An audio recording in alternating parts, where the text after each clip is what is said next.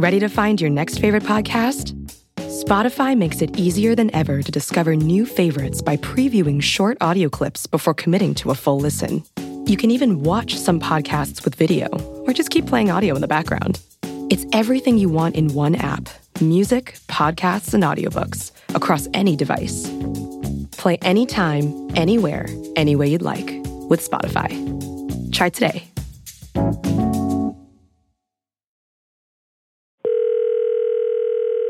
Hey, how are you? I noticed that we're not Facebook friends. Oh, we're not? No.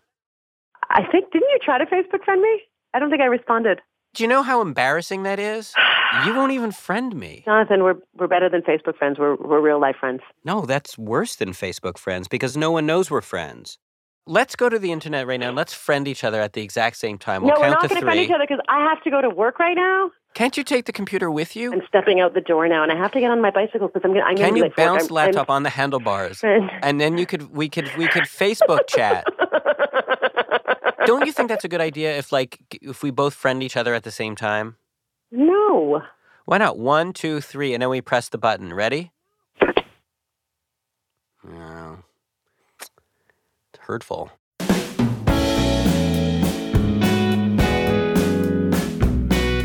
From Gimlet Media, I'm Jonathan Goldstein, and this is Heavyweight. Today's episode, Rose. In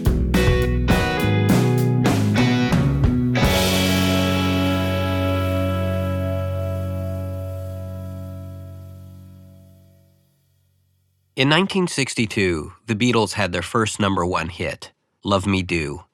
A lesser-known fact is that just months earlier, the band kicked out their original drummer, Pete Best. The Beatles had their manager do the job. "The lads just don't want you in the band anymore," he said. No further explanation was given. But over the years, different theories emerged. Pete Best didn't have the right hair. Pete Best wasn't funny or artsy enough. He didn't dress right. For a long time afterwards, Pete Best wondered why his old friends had kicked him out. But he got married, started a family. Obla-dee, obla-da. Life went on. That's what happens. People get kicked out of bands, parties, jobs, and eventually they stop searching for the reason why. Most people do anyway. So I moved into my college dorm when I was 17. I was an incoming freshman in the fall of 2001. This is Rose, and the school she was entering was the University of North Florida. And it's like a beachy community. I was like a cool surfer chick. I drove like an old Volvo that was covered in like band stickers. Rose was a rebel, and if all the teen movies I'd watched during the mid-'80s taught me anything about campus life, it was that rebels don't mix with popular kids. And at the University of North Florida, nobody was more popular than the sorority girls. We, like, walk through school, and they're set up there, and they're, like, along the sidewalks. And they're like, "Are you interested in joining a sorority?" And I would just, like, blow by on my skateboard and be like, no. I didn't think that I'd ever be affiliated with it. Yeah, with sorority life. Yeah, with Greek life, with the sororities and the fraternities and, like, the cool kids and their pop collars. Like, I didn't think that was for me.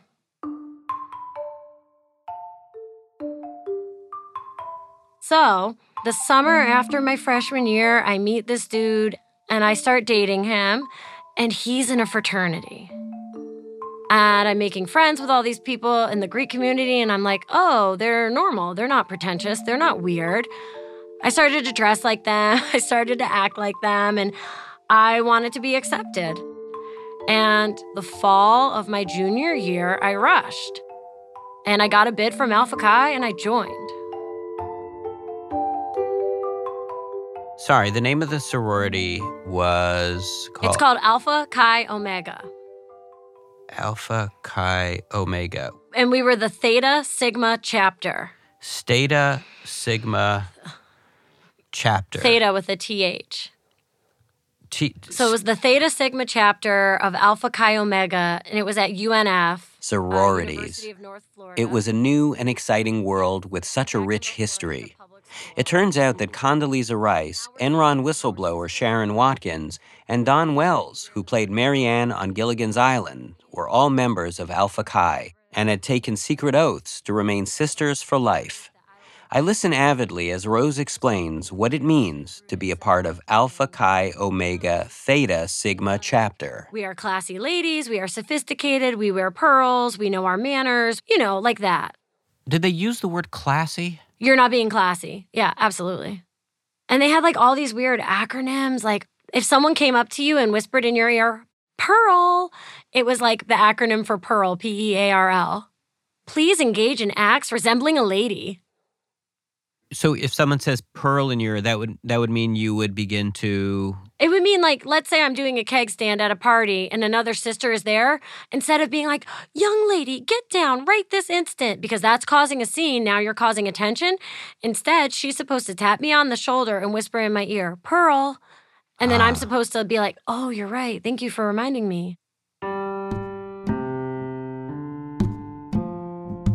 Rose took on new hobbies, scrapbooking with her sorority sisters, building floats for the homecoming parade, and dressing head to toe in scarlet, red, and olive green, the Alpha Chi Omega colors. And while she'd never seen herself being cut out for all of this sorority stuff, the crazy thing was, it actually made her really happy. I was gung-ho. Like, I'm a participator. I got really into it. And just walking around school, now all of a sudden, like, you know everybody, and everybody knows you, and now you're in on the inside jokes.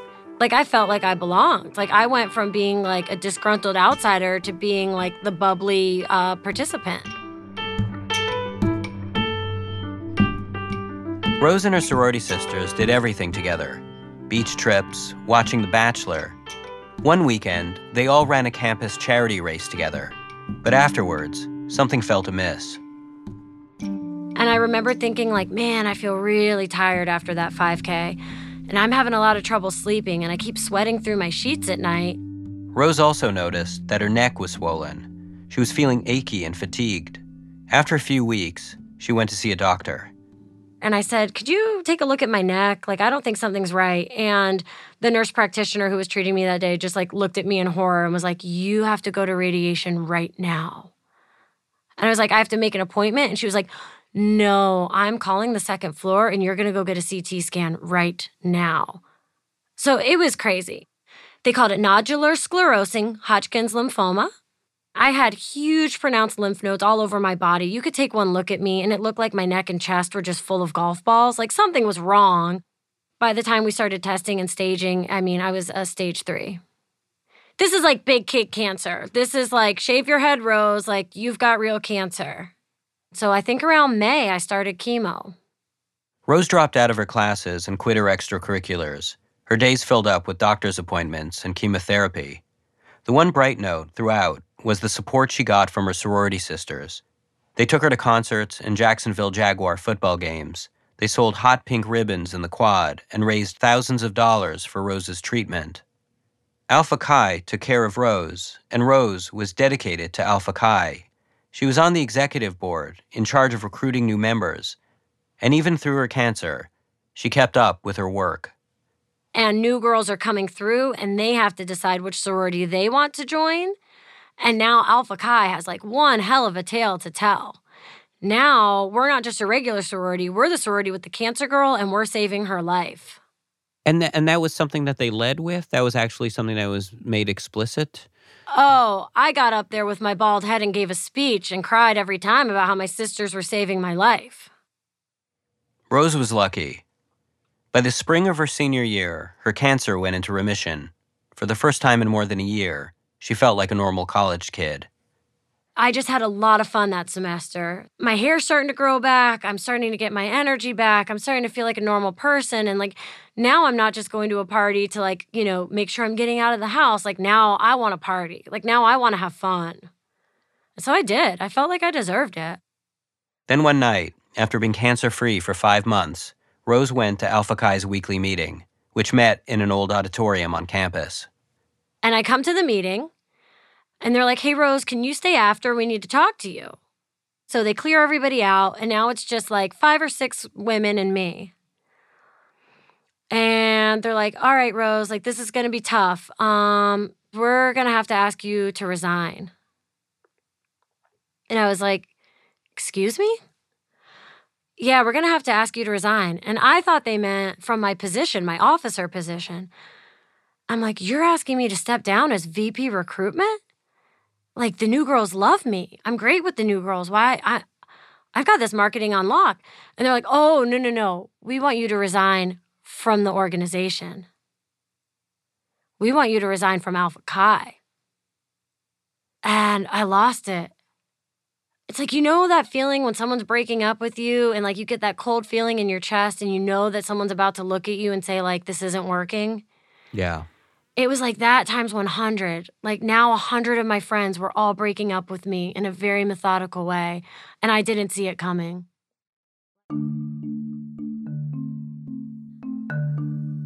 And I just kept saying, why? What do you mean you want me out? And this is when they just, all of a sudden, it was like these women I'd known for years, they were strangers, and there was no compassion, there was no kindness. It was, you know what you did, Rose. You know what you did.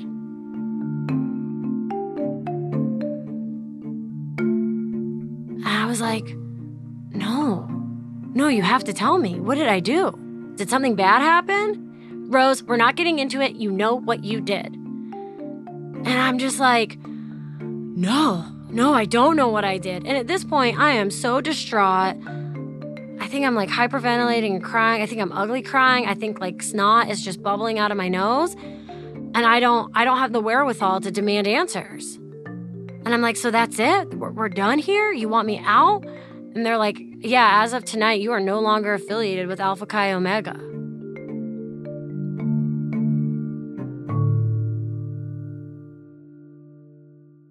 She was getting straight A's. She was on the student council. She'd never done anything illegal. But Rose was out, and no one would tell her why. No one has ever told me. And did you ever pursue it further? God, yes. For years. Like, hey guys, it's been 5 years since we graduated college. I know this is kind of weird, but I still think about it. Does anyone want to tell me? I've, like, done the thing on Facebook where I've, like, made the big Facebook post where I'm like, all right, does everyone remember when Rose got kicked out of Alpha Chi? Like, if you or anyone you know has any information, like, I'm still dying to know. And then, like, dozens of my friends are like, oh, I'm following this post. What was it? And still to this day, no answers. And, like, you're racking your brain. I'm like, did I get blackout drunk and sleep with someone's boyfriend? Did you ever see any other of the sisters get kicked out? No. And that's the thing, is like, okay, let's not mince words here. Like, was Rose a party girl? Yes. Were there girls who were way worse than me? Absolutely. And did they get kicked out? Never.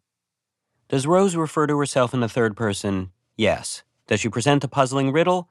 Absolutely. And would Jonathan quit before solving it? Never. Rose's college memories have all been tainted by that one day 12 years ago.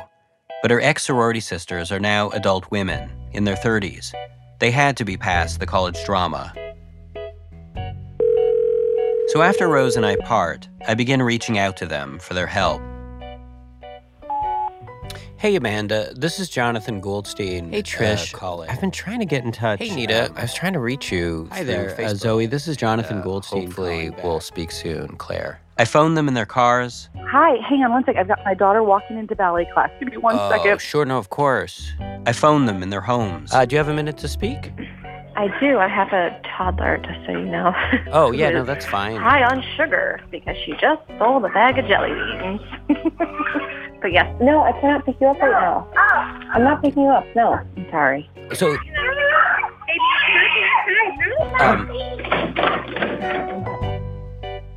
But not one of Rose's ex-sorority sisters can tell me why she'd been kicked out.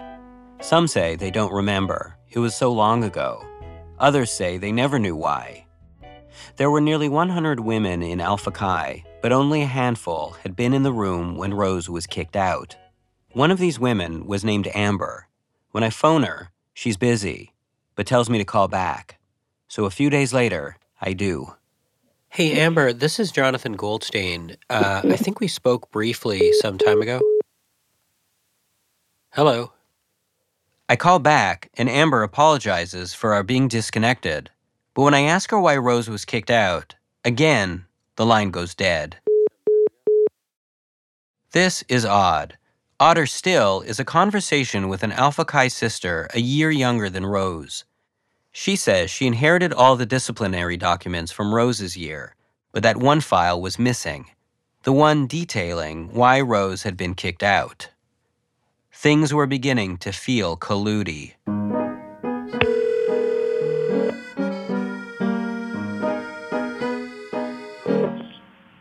Hello? Oh, hey, Rose. Hi. I call Rose to update her, but it seems she's already gotten wind of my doings. So I think you must have been reaching out to a bunch of different members of Alpha Chi. Word had started getting around on Facebook about some guy snooping around on Rose's behalf.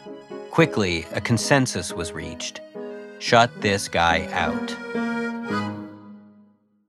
Just the way that some of the girls were replying in the thread, it just felt like 12 years hadn't even passed. And how do you mean?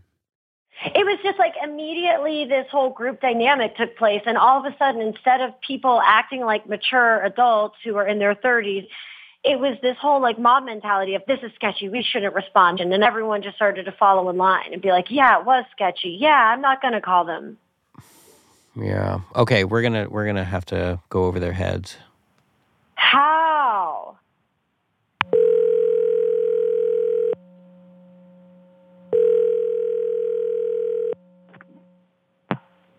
Alpha Chi Omega Headquarters, this is Susan.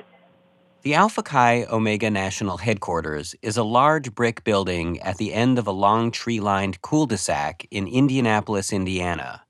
It oversees all Alpha Chi Omega sororities across the country. Anytime a sorority kicks someone out, it has to file a report with headquarters. I asked Susan, the receptionist, if there might be documents that explain Rose's termination. Okay, yes, I'm sure there are. Okay, great. And in your experience, is this something that comes up sometimes where people want to know why they might have been kicked out of a sorority, or is this uncommon? Well, I would think most people would know why. Yeah, what happened in her case, this is... a woman by the name of Rose Shapiro. And how do you spell her last name? Shapiro. I think it must be spelled S-H-A. Okay, wait a minute. S-H-K? No, S-H-A, P as in Peter, I-R-O.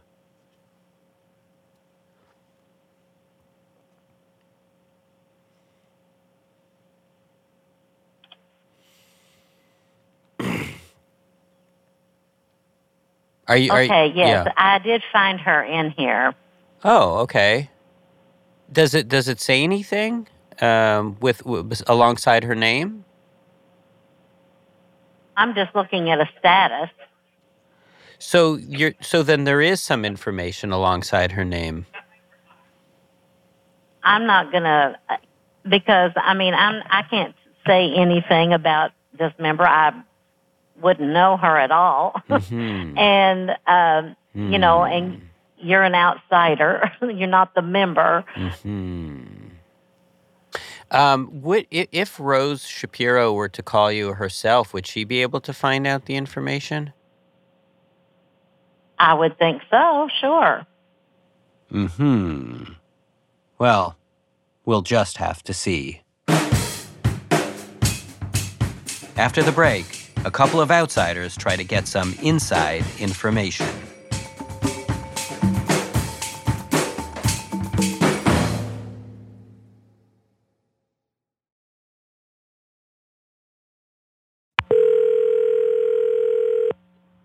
Hey. Rose? Yes, hi. Hi.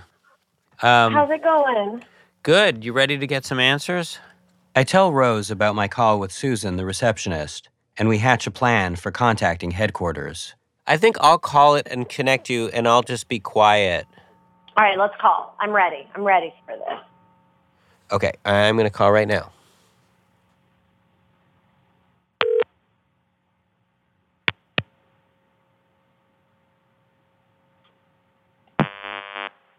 Alpha Chi Omega Headquarters, this is Susan. Hi, Susan. My name is Rose. And lying on my stomach on the floor of the darkened studio, I finally feel like a real-life popular girl. As I play with the phone cord and silently nibble from a pan of brownies, Rose explains what happened. I was ejected from Alpha Chi. I was a member of Alpha Chi Omega, the Theta Sigma chapter. Okay, and what's your name? Rose Shapiro. Okay. All right, I'm going to give you to Mindy Tarwater. Okay, before you transfer, I did have just one more question for you. Is there any way that you can just tell from a general perspective if I'm considered as a member in good standing or as a former member? Is there any way to determine my status? I think it says that you're not in good standing. I wish I could help you, but I don't know that. Let me see here. Mindy is out this afternoon, but she's working tomorrow. Why don't we leave a message with Mindy? Sure. Yeah, I think you should do that. Rose leaves a message with this Mindy Tarwater. When she doesn't hear back after a week, we call again.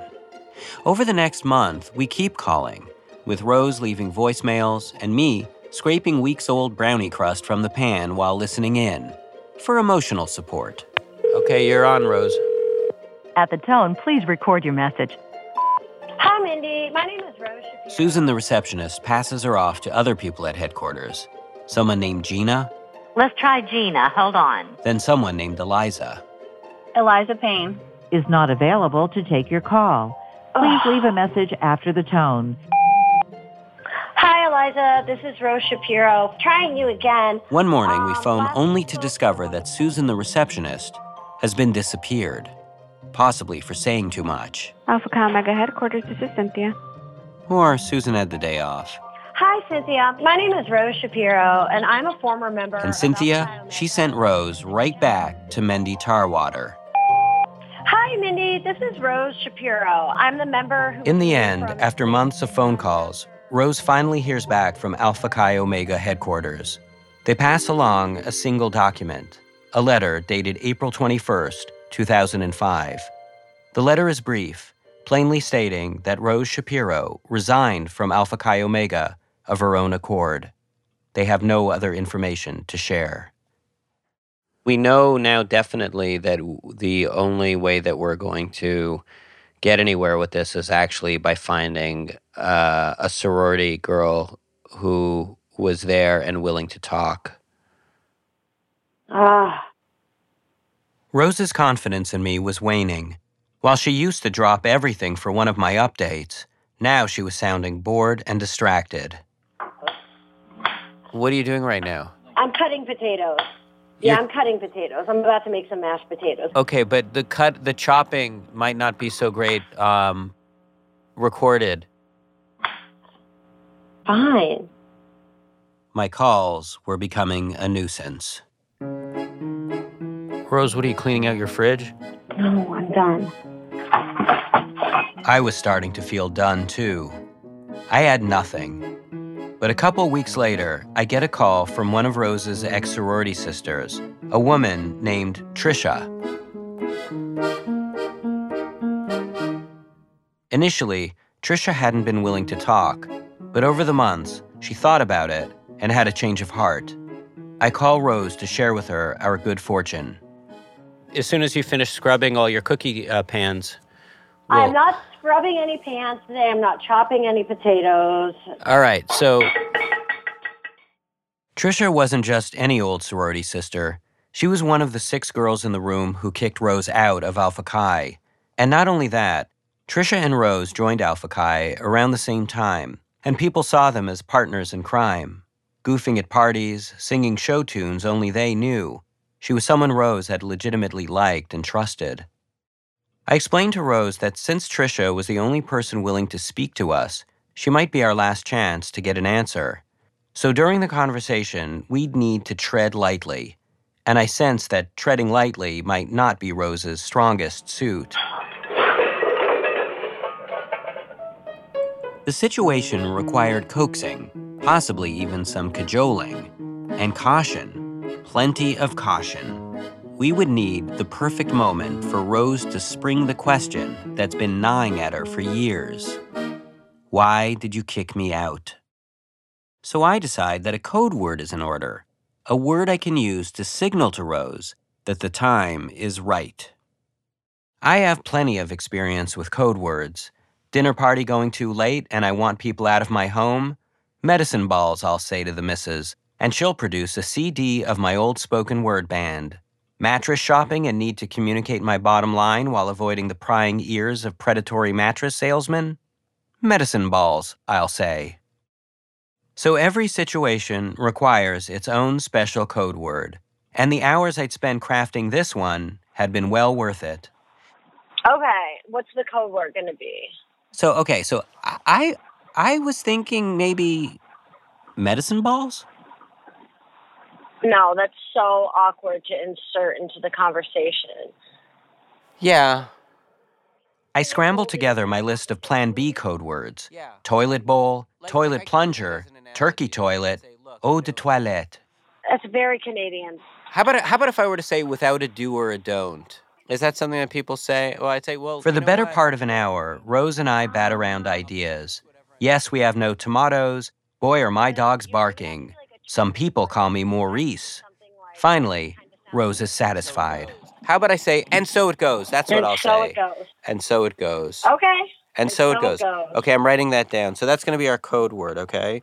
So when I say, and so it goes, you're going to say, you know, Trisha, like, what happened? We had a plan. We had a code word. It was time. For another word from our sponsors.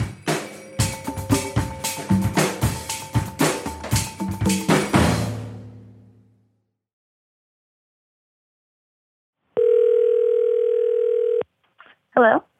Hey, Trisha.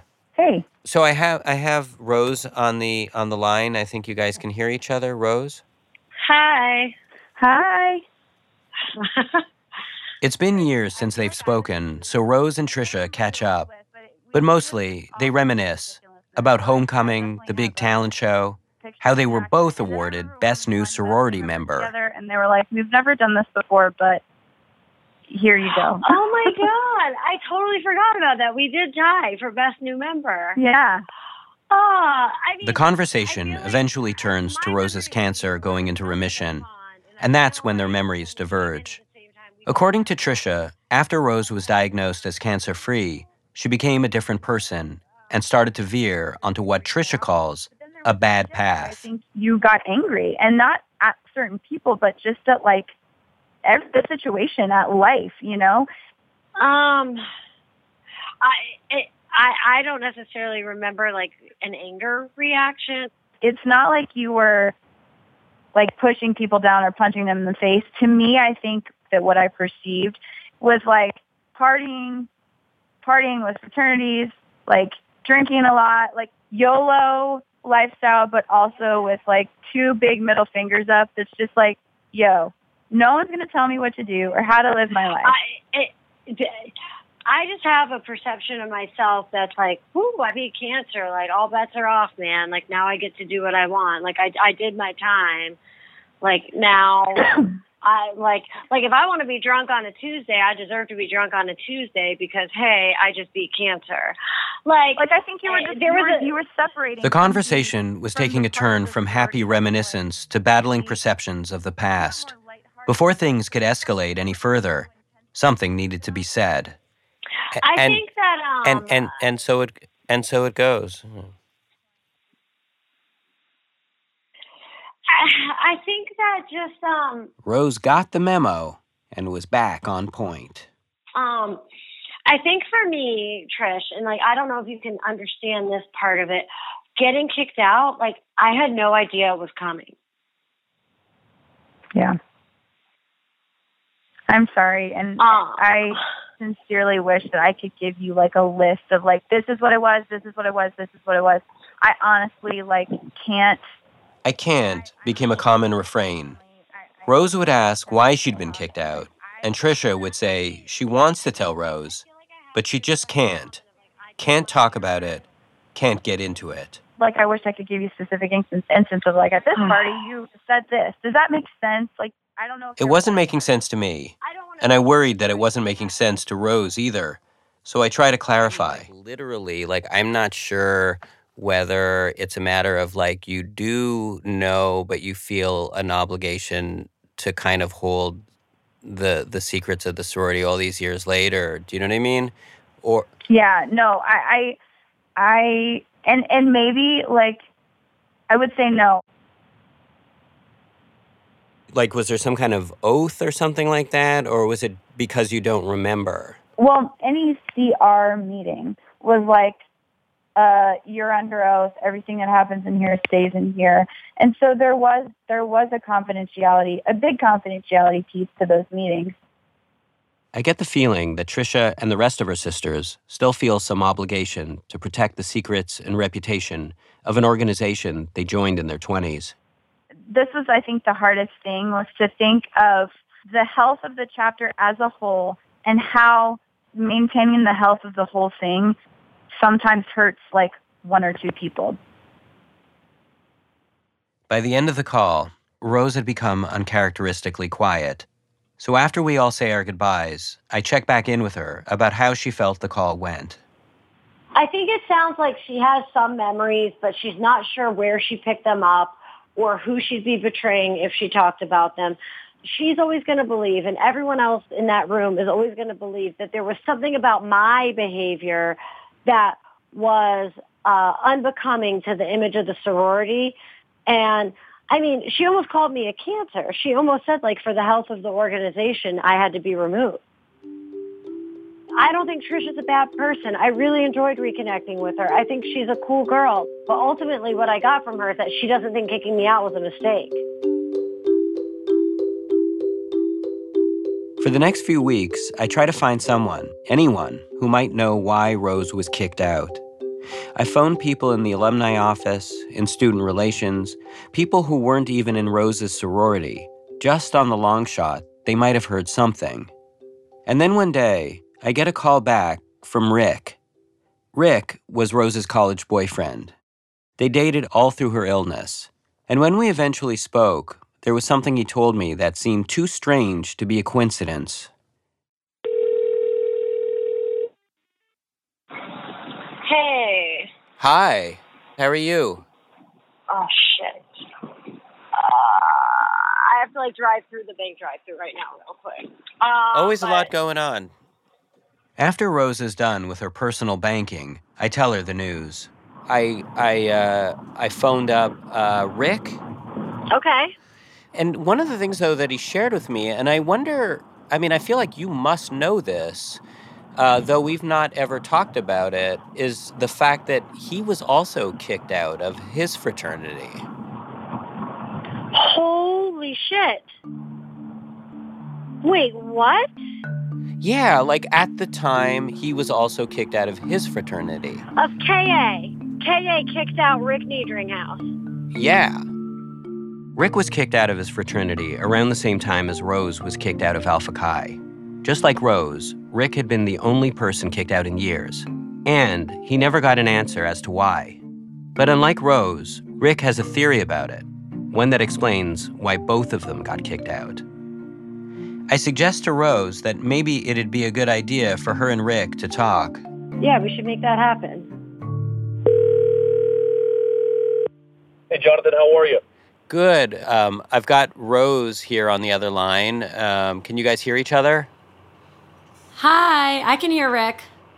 Hey, how are you? Rick's now a contractor. When I reach him, he's sitting in his idling truck at a construction site. Not long after their breakup, Rose graduated and moved out of Florida. The two haven't spoken in years, and this is the first time they've talked about getting kicked out. Right away, they start trading stories. Mine was just a phone call, and it was a phone call from one of our brothers that was a founding father, Chaz, and just basically said, "Hey, you're done here." That is so insane. You were, like, the responsible one. That's so insane. Oh, my God. I don't know. Before they get to Rick's theory, the two of them talk about old times, eventually winding their way back to the days when they were a couple. When Rose was diagnosed with cancer, Rick actually moved her into his apartment. He drove her to doctor's appointments, cooked her meals. After the pink ribbons had been sold and the fundraising had ended, Rick was the one waiting at home to look after her at her most sick and vulnerable. Do you remember being, were you scared at any point, Rick? Like, terrified. Did you fear that, like, Rose was going to die? Of course. I mean, you hear the word cancer, and that's obviously one of the things that you're going to think about. You know, we had been dating for a little bit, but it wasn't a great length of time before this even happened. So, you know, you take those feelings that you have for somebody, and, I mean, you're still developing a relationship. And then all of a sudden to go through and like, hey, you know, you have cancer. So, yeah, I mean, the entire process is terrifying. It's terrifying. And I was, like, bald and my skin was turning gray. And, like, there he was, like, going to functions with me and being my boyfriend. And I remember one time I'm in the middle of chemo. I am bald. I'm, like, not doing well. And we go down to Daytona to watch the NASCAR event because it's right around my birthday. It's the beginning of July. And then this freak thunderstorm comes out of nowhere, and the temperature dropped like a crazy amount. It downpours. We get completely soaked. And now there's like chemo Rose is freezing. I have no immune system. I'm just like teeth chattering. And so Rick took me over to the vendor area, and he bought me this like head-to-toe windbreaker outfit of Darryl Earnhardt Jr. Oh, my God. Do you remember that?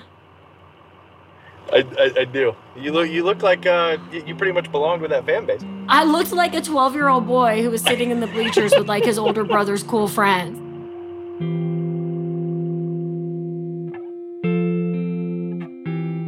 In spite of all they'd been through, pretty quickly after her cancer went into remission, Rose broke up with Rick.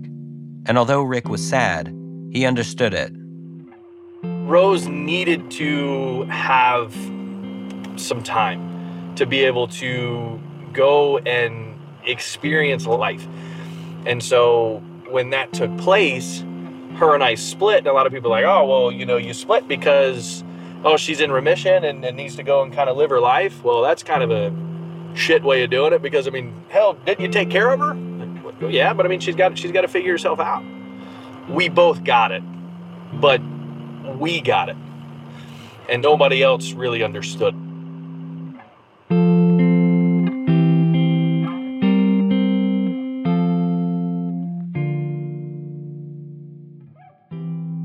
Which brings us to Rick's theory. Rick says that after he and Rose broke up, people took sides. Rick's friends were mad at Rose, and Rose's friends were mad at Rick, and each side started rumors about the other. And in that fog of rumors, both of their good names were ruined. It was like the breakup version of The Gift of the Magi. And as they talk, something in Rick's theory seems to click for Rose. Absolutely. That theory has never crossed my mind. Like, I am sure someone who felt close to Rick and thought that maybe I had done him wrong or something could have gotten blown out of proportion by people who felt like defensive or protective on either side of that equation. Absolutely. I mean, I remember, you know, people coming up to me that were, I mean, not even friends of mine, going, oh, hey, I heard you and Rose split up, and I heard she was cheating on you for 2 years. Or was cheating on you for, you know, the 2 months before y'all split with another guy from PyCap. You remember Trip? Oh, yeah. he was the one that comes by my apartment one time. He's like, oh, man, I walked into her apartment, and she was having sex with some dude on the stairs. On the stairs? On the stairs. These rumors confirmed what a lot of Rose's sorority sisters were beginning to think about her after her cancer went into remission. That she was too wild, too much of a partier. But how do you kick out a poor, innocent cancer survivor from your sorority? It's a lot easier if she's not so poor and innocent, if she betrayed the loving boyfriend who saw her through her illness. These rumors must have been just what the sorority had been waiting for. It gave them the moral high ground to get rid of her. So while Rose's sorority sisters thought her cancer recovery had changed her, Rick saw the experience as having changed her back to the person she'd been before joining Alpha Chi. When she started getting into Alpha Chi, I'm like, what? Like, really? You're gonna go that route?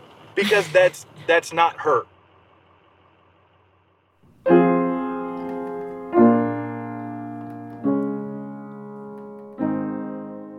Rose, are you a Beatles fan? Yes. Rose had never heard the story of Pete Best, so I explain how he was kicked out of the Beatles. I tell her about all the different theories I'd heard for why he was kicked out, the hair, the style, but how lately, looking at old photos of the band with Pete Best hunched in the background, it all seems a lot simpler. When you look at the old photographs of those guys, of the Beatles with Pete Best all together, like, he just doesn't look like a Beatle, you know? And in the final analysis, it's sort of like, why was he kicked out of the Beatles? Just because he just kind of didn't seem like a Beatle. I get the analogy you're driving at here, and I think you're right. Like, ultimately, I just wasn't an Alpha Chi. I just wasn't like them. And I can't necessarily put into words or a definition what made them similar and made me different, but I just know that I was different. Rose, have you ever considered, like, had you not gotten cancer, that maybe they would have forced you out earlier? God, probably.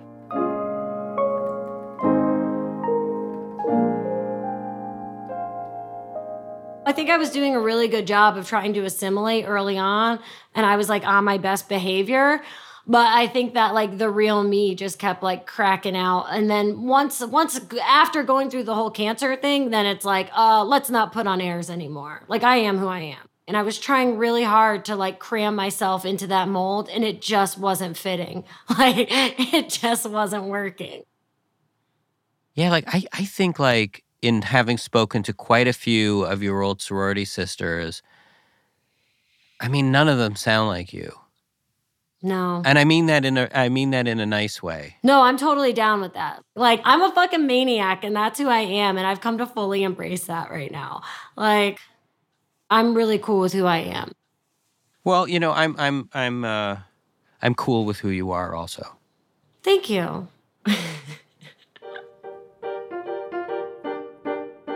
Years after getting kicked out of the Beatles, Pete Best said he was still hopeful that maybe one day he'd find out why. Maybe I'll run into Paul, he said, and we can talk about it. If decades from now, Rose should run into one of her sorority sisters, I hope she won't need to talk about anything other than the weather or what she's making for supper.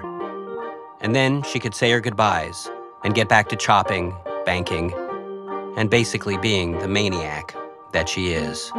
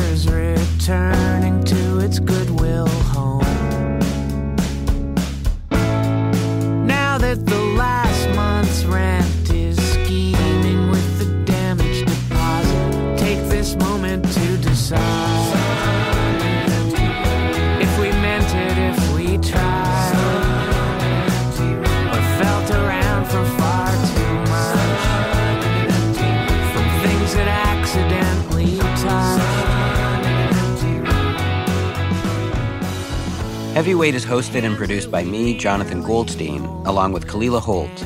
The senior producer is Kaitlin Roberts. Editing by Jorge Just, Alex Bloomberg, and Wendy Dorr. Special thanks to Emily Condon, Stevie Lane, and Jackie Cohen. The show was mixed by Kate Belinsky. Music by Christine Fellows and John K. Sampson. Additional music credits for this episode can be found on our website, gimletmedia.com/heavyweight. Our theme song is by The Weaker Thans, courtesy of Epitaph Records, and our ad music is by Haley Shaw. Follow us on Twitter @Heavyweight or email us at heavyweight@gimletmedia.com. We'll have a new episode next week.